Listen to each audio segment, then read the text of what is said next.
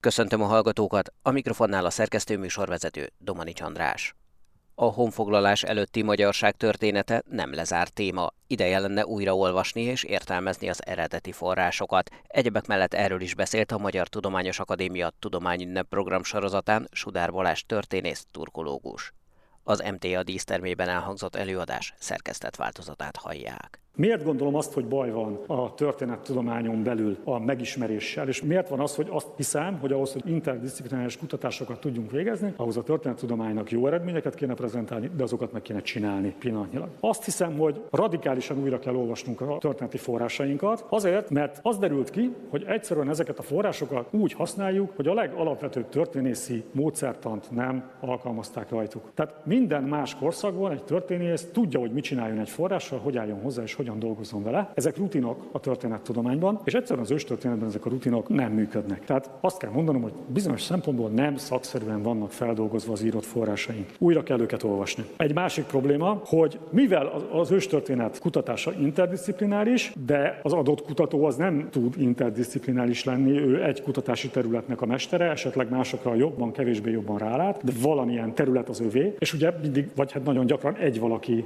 írja meg a saját narratíváját az őstörténet, történetről, és hát ezt, ezt az utóbbi időben nem annyira feltétlenül történészek csinálták, vagy nem olyan képzettségű történészek csinálták, amilyen képzettségehez kellene. Ebből az következik, hogy gyakran a szövegek értelmezését nem történészek végzik el. És van egy harmadik probléma, hogy gyakorta a történeti szövegeket, tehát a forrásokat nem a történettudomány szempontjai szerint használják. Elő-elő fordul, hogy ezek a szövegek kiszakítva a közegükből gyakorlatilag illusztrációként működnek ilyen vagy olyan társtudományok eredményei mellé. Tehát nem úgy működnek, ahogy egy történeti forrásnak működnie kellene. Úgyhogy ezek alapján én nagyon is azt gondolom, hogy bőven van mit csinálnunk. A magyar őstörténetnek általánosságban három írott forráscsoportját szokás felhozni és elemezni. Az egyik csoportot a bizánci források képezik, ebből a legjelentősebb a De Administrando Imperio, amit Bíborban született Konstantin császárhoz kötünk a 10. század közepén. Ez az egyik legjelentősebb forrása a korai magyar történelmnek. A másik forráscsoportot a muszlim források képezik. Muszlimok elég sokat írtak, ami használható a magyar őstörténet szempontjából. Ebből is a legfontosabb a Jajháni hagyománynak nevezett szövegcsoport. Ez azért fontos, mert ebbe van leírva az, hogy ezt a csoportot magyarnak hívják, Macsgar néven van lejegyezve, ami szerintem elég egyértelműen a magyarokat jelenti, ezzel olyan nagy probléma nincsen. Tehát ez egy kiemelt forráscsoport. És a harmadik forráscsoport az a magyar krónikás hagyomány. Ugye a késő Árpád korban különböző munkák születnek, amelyek megemlékeznek a korai magyar történelemről. Azt lehet mondani, hogy ez az akkori Árpádházi saját belső hagyomány. Ugye a korai történelem is Árpádházi. Tehát Árpád is Árpádházi uralkodó, nem csak Szent Istvántól vannak Árpádházi uralkodóink. Tehát ez az ő belső hagyományuk, ami lejegyzésre kerül, azért nem tanulság nélküli az, hogy mit gondolnak ők magukról, oké, okay, hogy 300 év távlatából. Ugye Anonymous, Kézai krónika, meg a krónika szerkesztmény az, ami itt szóba jöhet. Ezekkel fogunk egy kicsit foglalkozni a következőkben. Az első az a Jajhani hagyomány szövegállományának az elemzése, amit nagyon-nagyon sokat dolgoztunk, elsősorban Bészabó János barátommal és kollégámmal. A Jajhani hagyományról azt kell tudni, hogy Jajhani az egy nagyon fontos politikus volt, egy miniszter volt a Számánida birodalomban. Ez a 9. század végén jön létre, Buhara a központja, tehát Közép-Ázsiában van, és a 10. században virágzik, és a virágzása idején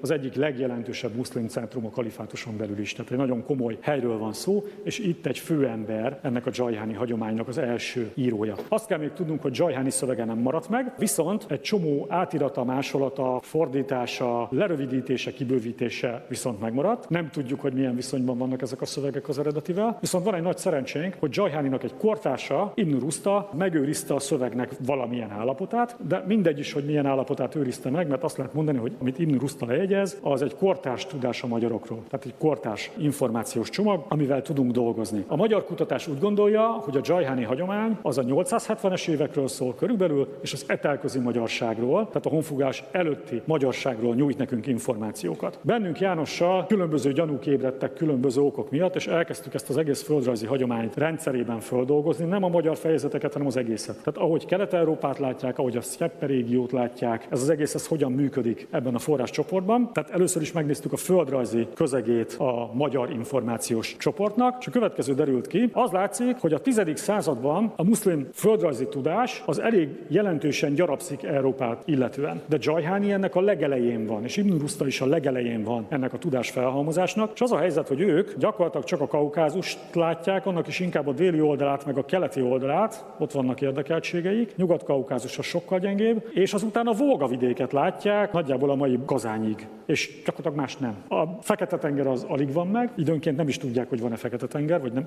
nem is írnak róla. A bizánci birodalomról tudnak, de hogy attól északra mi van, az úgy nem nagyon van meg, és az egész Kelet-Európa az ilyen teljes homály igazándiból. Na ebbe a keretbe kerül bele a magyarság, hogy ebben a keretben van elmesélve a magyarság, hát eléggé gyanús, hogy hát, hogyha etelközi magyarokról van szó, az nagyon furcsa ebben a környezetben, egyszerűen az etelközig még sokára fognak ellátni a muszlim források. Tehát erősen gyanús, hogy a földrajzi ismeretrendszer bővülése, vagy annak a jellege, az a 9. század végén, 10. század elején nem teszi lehetővé, hogy etelközi magyarokról beszéljünk. Ezek után megnéztük egy másik irányból ezt a forráscsoportot, azt a kérdést tettük föl, hogy oké, okay, de miért született ez a forrás? Ezt Magyarországon muszlim földrajzi irodalomként szokás emlegetni, ezt a szövegcsoportot, de az a helyzet, hogy ez nem úgy földrajzi irodalom, ahogy mi most ezt használjuk. Valójában ez, ha már így akarjuk megfogni, akkor inkább politika földrajzi irodalom. Ez egy nagyon tudatos anyaggyűjtés, aminek gazdasági és politikai okai vannak. És az kerül be, ami érdekes, ami meg nem érdekes, az nincs alapvetően. És itt jön be az a Jajhani kérdése, aki egy számanida miniszter. Mert mi történik a korszakban? A számanidáknak prém kell. Prém az itt van a Volga-Káma vidékén. Volga-Káma vidéke az úgy néz ki, hogy egy nagyon, nagyon komoly prém kereskedőhely. A kereskedelem az úgy zajlik, hogy ők kereskednek etillel, tehát kazáriával, és aztán kazária, ami ugye nem tartozik a muszlim kalifátushoz, ez egy önálló ország, kazáriából megkereskednek buharával. Várezmel, aztán buharával. Na most a buharai emirek úgy gondolják, hogy ezt a dolgot le lehetne rövidíteni, Khwarezmben befolyást szereznek és kiépítenek egy új kereskedelmi útvonalat, ami kikerüli Kazáriát, és egyenesen az Urál lábainál elmegy a volgai Bulgáriába. Tehát egy új utat építenek ki, ennek történeti forrásai vannak, régészeti bizonyítékai vannak, stb. stb. Ez egy eléggé jól megfogható dolog. Ahhoz, hogy ez működjön, ahhoz kell az út túl végén egy megbízható partner. Ezt az embert úgy hívják, hogy Álmis, és ő a bolgároknak az uralkodója. Na most Álmisról azt tudjuk, hogy 930-ban még bőven életben volt. Mindebből azért erősen gyanúsan az látszik, ugye a Számanida állam az a 890-es években kezd felfutni, inkább a 900-as években ugrik meg ez a dolog. Tehát ennek a kereskedelmi útnak a kiépítése, ez valahogy a 10. század első évtizedeire tehető. És itt jönnek be a képbe a magyarok. Miért vannak benne a magyarok ebben a forrásban? Azért vannak benne a magyarok ebben a forrásban, mert itt élnek valahol nyugatra a leírás szerint a volgai bolgároktól, és van egy borzasztó erős hadseregük. És ez a borzasztó erős hadsereg egyszerűen biztonsági kockázatot jelent az éppen létrejövő vagy, vagy megerősödő volgai bolgár állam, de legalábbis az álmisféle volgai bolgár állam szempontjából. Tehát tulajdonképpen a számanida érdekek szempontjából jelentenek kockázati tényezőt. Ezért írnak róluk Buharában, mert érdekes, hogy a magyarok mit csinálnak. Ebből az egészből, a történeti háttérből az következik, hogy egy tizedik század elejé történet van leírva ebben az anyagban, és a földrajzi elemzés, meg a történeti elemzés is azt igazolja, hogy ezek a magyarok bizony itt élnek. Tehát az a helyzet, hogy nem az etelközi magyarságról van szó, és még csak nem is Árpád népéről van szó, hiszen Árpád népe ekkor már a Kárpát-medencében van. Ez a magyarságnak ezek szerint egy másik csoportja, egy keleten lévő magyar csoport. Ez, ha nagyon erőteljesen meg akarom fogalmazni, az azt jelenti, hogy a Jajháni hagyomány az nem közvetlenül a magyar őstörténet része, nem a honfoglaló magyarságról, vagy annak a korábbi időszakáról mond el valamit, hanem egy keleten maradt csoportról beszél. Ez azért eléggé komoly változás szerintem az eddigiekhez képest. És akkor nézzük, hogy mit jelent ez, hogy átértelmeztük ezt a forrást. Történetileg nem vesztünk sokat. Azért nem veszítünk sokat, mert ez egy leíró forrás, egy pillanatkép. Történeti események valójában nem nagyon vannak benne. Tehát ilyen szempontból nincs baj. Két olyan téma van, amiről nagyon sokat írt a magyar őstörténet kutatás. Az egyik az a kettős fejedelemség, szakrális fejedelemség ügye. Ez egyfelől ezek szerint szerintünk a keleti magyarságra vonatkozik, tehát nem a honfoglaló magyarokra. Másfelől meg szerintünk a szöveg szövegben nincs is szó semmiféle kettős hatalmi rendszerről, egyszerűen egy Gyula nevű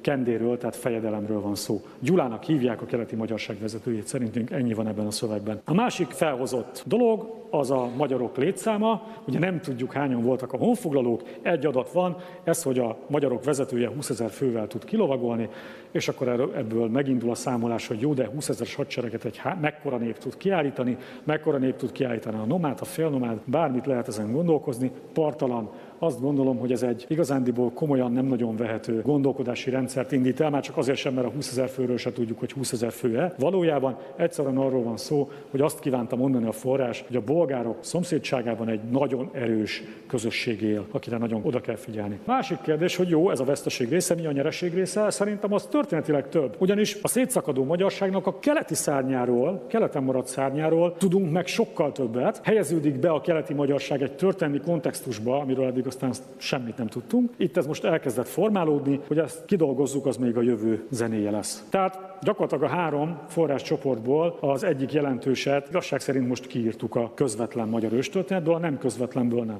természetesen. A másik kérdés, az egy klasszikus forrás elemző kérdés, amikor egy forrást szed egy történész ízekre, ez a De Administrando Imperio, amiről az előbb már ejtettem egy pici szót. Erről szintén Bészabó János és Bólók Ádám írt egy monográfiát több tanulmány után, ahol nagyon komoly elemzésnek vetették alá ezt a szöveget, ugye ezt is nagyon sokat elemezték már magyar kutatásban, és hát abban a szerencsében van részünk, hogy nemzetközi szinten is Moravcsik Gyula volt az egy magyar kutató, aki a nemzetközi kutatásba közreadta ennek a forrásnak a jó, megbízható kiadását, és rengeteg kiváló meglátása, jegyzete volt hozzá. Viszont a bizantinológia azóta sem állt le, és érdemes megnézni, hogy hol tart a nemzetközi bizánc kutatás. Most úgy vélekednek róla, hogy valószínűleg egyes népek leírása a dosszié elv alapján működik, ami annyit jelent, hogy nem egyszerre készül egy leírás, hanem van egy kvázi dosszié, ami bármi is lehet, amibe cédulák kerülnek bele. És ezeket a cédulákat egy bizonyos ponton, egy bizonyos időben, valószínűleg a 10. század közepén, legalábbis első lépésben összeírják. De ha így gondolkozunk a szövegről, akkor azért sok minden következik belőle,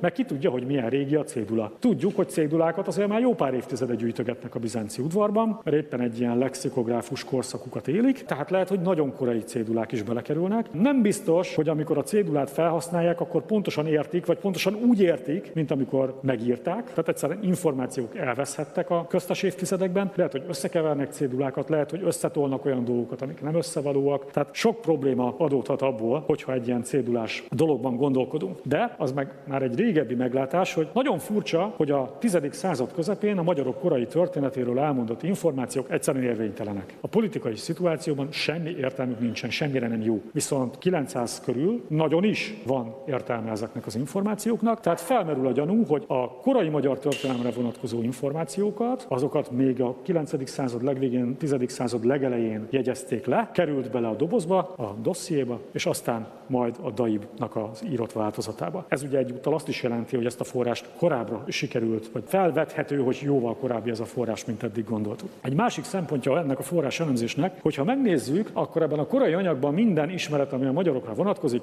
valahogy a kazárokkal összefüggésben jelenik meg. Tehát nem nagyon vannak olyan ismeretek, amik függetlenek lennének a kazároktól. És ráadásul mindig egy kicsit a kazárok fele lejt az asztal. Tehát mindig a kazárok jönnek ebből jó ki. Nem lehet el, hogy egy kazárinformátor mondta el ezeket a dolgokat a bizánci udvarban. Ugye ez egy nagyon természetes dolog lenne, hiszen a kazárok már nagyon régóta, nagyon szoros kapcsolatban állnak Bizánccal, mindenféle szinten. Megjelenik egy új nép, adná magát, hogy akkor a bizánciak megkérdezik az éppen náluk járó kazár követséget, hogy oké, okay, de ezek kicsodák, és akkor a kazárok elmondják, hogy szerintük kik a magyarok. Tehát könnyen lehet, hogy nem magyar informátort kell keresni a dolog mögött, hanem egy, egy korai kazár informátort, és azért ez megint csak egy másik látószögbe helyezi azokat az információkat, amiket ebből a szövegből kapunk. És akkor a harmadik része a az elemzéseknek, az egy szerintem egy nagyon előremutató dolog. A korai magyar történelemről triviálisan el tudjuk mondani azt, hogy de hát a magyarok lovasnép, sztyeppei típusú hadviseléssel, egy csomó mindenük a sztyeppei civilizáció irányába mutat, de akkor valójában, hogyha a történeti dolgaikat próbáljuk elemezni, akkor lehet, hogy a sztyeppei történések logikáját kellene megismerni. Na ebben a magyar kutatás rettenetesen el van maradva. Valójában meg lehet ismerni azokat a mechanizmusokat, ahogy a sztyeppén működő államok üzemelnek, azokat a logikákat, logikákat, amelyek mentén ezek az államok üzemelnek. Van egy csomó sztori, ami olyan furának tűnik, és fel lehet tenni a kérdést, hogy oké, okay, volt ilyen máshol azt cseppe történt, de tudunk példákat mondani, vagy nem tudunk példákat mondani erre, és az a helyzet, hogy de tudunk példákat mondani, még a legfurcsább esetekre is, ami le van írva, azt nem tudjuk, hogy igaz-e, de hogy hihető, az biztos. Tehát, hogy történhetett így.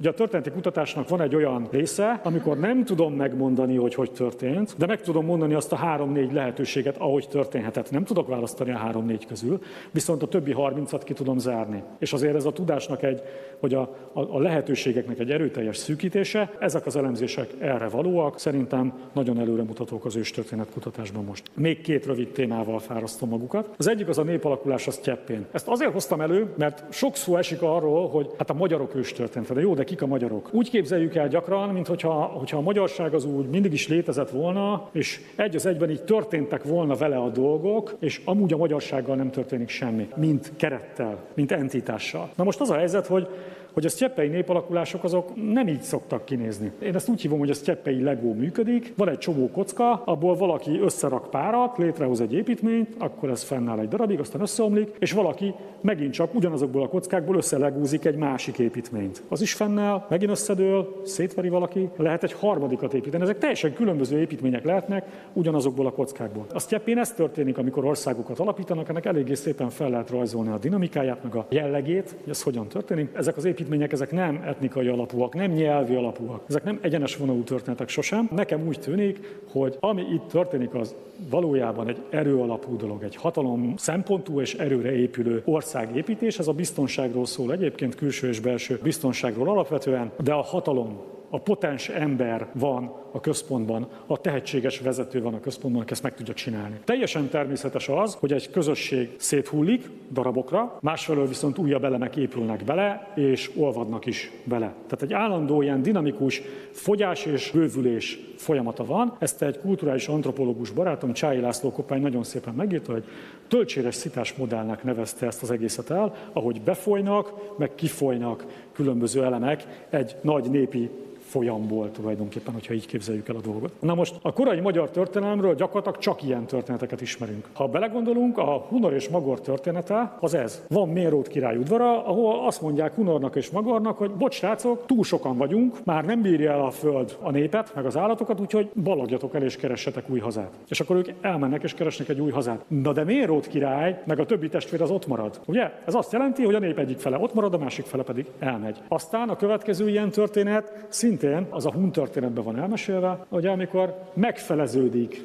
ez a nép, Hunor és Magor közös népe megfeleződik, és az egyik fele bejön a Kárpát-medencébe, ez van a hun történetként elmesélve, majd száz évvel később, meglepő módon, ez sokszor ki van emelve a magyar krónikás hagyományban többféle módon, a másik része pedig Árpád vezetésével magyarként fog megérkezni a Kárpát-medencébe. Tehát ez is egy szétszakadás valójában, ahol a nép ketté válik, az egyik része elmegy, a másik része helyben marad. De ilyen szakadás történet ugye van a bizánci anyagban is, ahol elmesélik, hogy a, a besenyő csapások alatt a magyarság ketté szakad, egy része elköltözik valahova Perzsia vidékére. Ugye azt is elmondják, hogy és a magyarok tartják ezekkel a kapcsolatot, és tényleg tartják, tudnak róluk, hiszen Julianus barát majd a 13. században azért indul el, mert tudja, hogy valahol keleten vannak valamilyen magyar töredékek. Tehát a szétszakadás az egy nagyon-nagyon jellegzetes sztyeppei jelenség, és a magyar történelemnek is egy jól megfogható jelensége. És az ellentetje és a beépülés is egy ilyen jellegzetes dolog. Ugye a bizánci forrásokból jól ismert, hogy etelközben a kavarok, a kazár birodalomból menekülő, kiszakadó kavarok tulajdonképpen menedékjogot kérnek a magyaroktól. A magyarok befogadják őket és integrálják őket a saját rendszerükbe. Ugye? Tehát egy kazár csoport az magyarrá lesz. A magyar krónikákban mi van? A magyar krónikákban az van,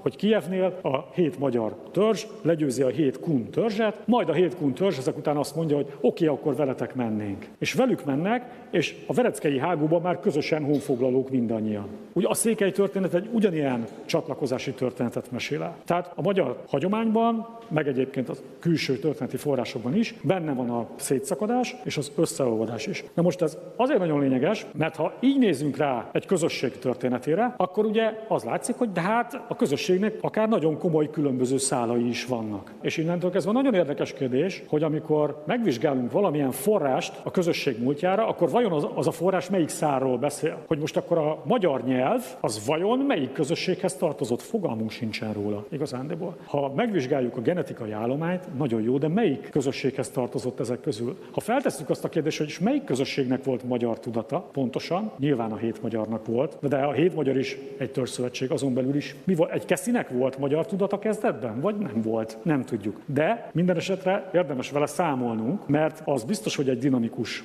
alakulás van, és ezek a változók, ezek ott vannak. És utoljára az árpádokról szeretnék néhány szót mondani, pusztán csak azért, mert róluk eléggé sok szó esik mostanában a médiában is, meg egyébként a kutatásban is. Na az árpádokkal rengeteg baj van, azt lehet mondani. Először is, hogy a fogalmunk sincs, hogy melyik törzsből származnak. Ezt soha senki nem mondja meg. Nagyon fura, hogy ugye van az a mondás, hogy a hét vezér megválasztja Ámost fejedelemnek. Ámos köztük volt, vagy nem volt köztük. Amikor Árpádot pajzsra emelik, ugye most mindegy, hogy ezeket a, történeteket pontosan hogyan értelmezzük. Árpádot a hét vezér pajzsra emeli, akkor most hatan emelték Árpádot, és ő volt a hetedik fönn, vagy heten emelték, és ő volt a nyolcadik fönn. Ugye?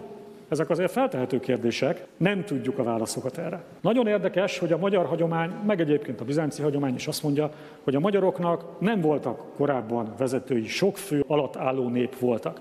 Ehhez képest láthatólag az Árpád-háznak van egy uralkodói hagyománya, Mérót király az nem egyéb, mint egy szkítiai uralkodó. Azt mondják, hogy ők egy királyi családból származnak. Oké, okay, hogy az régen van, de mégiscsak uralkodó családra vezetik magukat vissza a hagyományokban nagyon érdekes, amikor azt mondják, hogy ugye mindenkinél nemesebbek voltak. Nagyon érdekes, amikor levedi, azt mondja a kazár Kagánnak, hogy ő nem lehet fejedelem. Ő erre nem méltó, ott vannak az árpádék, nekik kell fejedelemnek lenniük, közülük kéne választani. Tehát tényleg lehet, hogy valami van ennek a hátterében, hogy ez egy olyan család, aminek erőteljesebb a háttere, mint másoknak. Itt jön be egy újabb kérdés, ez az uralkodás, mint szaktudás kérdése. Gondoljunk bele, hogy van egy törzszövetség, ezt megpróbáljuk állammá szervezni, hát ahhoz nagyon komoly tudás kell, hogy hogyan kell ezt csinálni. Ennek módja van, hogy az együtt is maradjon és működni tudjon, és hát az a helyzet, hogy a környéken nincsenek látható példák. Abban az időszakban, a Sztyepe régióban nem nagyon hoznak létre államokat, amit mondjuk az árpádék le tudnának koppantani, amit le lehetne másolni. Tehát valahonnan nekik ezt a tudást össze kell szedni. Szintén a Sztyepe történeti példák arra mutatnak, hogy ez nem úgy van, hogy majd valaki magától nagyon ügyes és megoldja. Ez úgy szokott lenni, hogy kvázi menekült királyfiak, hercegek, miniszterek és egyebek rendeznek össze közösségeket, és a magukkal hozott tudást felhasználva hoznak létre életképes politikai közösségeket. Tehát ez megint arra utalna, hogy lehet, hogy az Árpádok történetében van valami hátul, amit nem tudunk, hogy micsoda, de hogy ők hoznak magukkal valamit. Na aztán, amit megvizsgáltunk még, az az Árpád ház férfi nevei. És egy nagyon érdekes eredmény jött ki. Általában a különböző dinasztiák neveiben tetten érhetőek nyelvi szempontból különböző domináns csoportok. Tehát, hogy mondjuk a Rúzban az uralkodók neve az vagy germán, vagy szláv, vagy egy idő után persze a keresztény nevek is megjelennek. Na most, ha megnézzük az Árpádházi uralkodókat, akkor nincsen domináns csoport, picik is körök vannak, van egy-két szláv gyanús név, nyilvánvalóan germán nevek, vannak nagyon furcsa török nevek, azért nagyon furcsák, mert egyszerűen a törökök ezeket a neveket nem használják. Tehát gyönyörű nyelvészeti etimológiáink vannak, de nincsenek emberek, akik ezeket a neveket használnák. Az nagyon furcsa dolog, hogy ne lenne meg a névhasználat máshol. És ami, ami még különösen érdekes, hogy magyar nevek meg nincsenek. Tehát, hogy éppen magyar nyelvű nevek nincsenek a családban. Egy darab van, az első Bélának a vagy ragadvány neve, vagy másodneve, ez a bölény, ami ugyan egy török jövevény szó, de ebben az időben már úgy tűnik, hogy magyar szóként funkcionál, és hát bölényt jelent. Azért fura ez, mert ha azt mondom, hogy az Árpádház valahonnan a Sztyeppe régióból jön, akkor nagyon joggal várnám el, hogy a Sztyeppe régió névadási szokásaihoz valahogy kapcsolódnak, de nem kapcsolódnak hozzá. Sehogy. Egyszerűen nem tudjuk beleilleszteni abba a tendenciába, ami egyébként ott van, és értelmezhető és kutatható. És még egy utolsónak, egy apróság, ez a turul, ami az Árpádoknak a jelképe. Tudjuk, hogy a turul török jövevény szó, kisebb probléma, hogy a turult a török nyelvek nem használják, mint szót. Szóval nincsen benne ez a szó a török nyelvekben. A moderász könyvekben azonban, meg a korai perzsa költészetben megtaláljuk, egyébként a perzsák töröknek gondolják a madarat, és a moderász könyvek már a legkorábbi időszakban is azt írják, hogy igen, a turul egy nagyon különleges madár, egy hatalmas madárról van szó. De az a gond, hogy vagy nagyon ritkán lehet látni, a 8. században azt írják, hogy hát egy-egy darab úgy néha nagy ritkán felbukkan. 11. században azt írják, hogy Embert nem láttam, aki látott volna. Turult. Van egy török uralkodó, akit Togrul bégnek hívnak, tehát Turul bégnek hívják, és az ő udvari solymásza leírja, hogy hát Turult még soha nem láttam. Szóval valami nagyon fura madárról van szó. Oké, okay, ezt, ezt, ezen most túllépünk, nem tudjuk, hogy milyen madár a Turul egyébként, de valamilyen szinten mégiscsak lehet tudni, mert a rendszertant meg lehet fejteni, és ott a legnagyobb féle. Na de, mégiscsak felbukkan a török népek körében a Turul, méghozzá személynévként. Egyébként Magyarországon is személynévként bukkan fel a Turul. Magyarországon egyetlen madarat hívnak turulnak, valóban turulnak, az az, ami az Árpádok címerében van Géza előtt a krónika elmondása szerint. És a török világban is van, ahol használják, de nagyon érdekes, hogy a török világnak csak egy részében használják, mégpedig az oguz népek körében. Csak és kizárólag az oguz népek körében van jelen ez a turul szó. És az azért nagyon érdekes, mert viszont a madár szimbolika is valamelyest jellemző a török népekre, de nem minden török népre, hanem kifejezetten az oguzok azok, akik használják a madár szimbólumokat. És milyen érdekes, az oguzok madár szimbolikában a turul nincsen benne. Tehát, hogy ez egy nagyon-nagyon különös dolog, ez olyan, mintha egy kicsit ezt a dolgot az, az oguz irányba terelné, vagy figyelmünket legalábbis, meglátjuk, hogy majd mi lesz belőle. Annyit akarok ezzel csak elmondani, hogy itt látszik, hogy hát nem tudunk semmit, tehát hogy valójában nincsenek végeredmények, nincsenek fix pontok, de a különböző eredmények különböző lehetőségeket felmutatnak, és különböző dolgokat meg inkább kizárnak, és ezekre érdemes odafigyelnünk, mert majd ezekkel lehet tovább mennünk, és majd ezek azok a vitáspontok, amikor majd lehet, hogy a társadalmányok tudnak nekünk segíteni. Köszönöm szépen a figyelmüket! Műsorunkat teljes egészében meghallgathatják az infostar.hu és az mta.hu oldalon.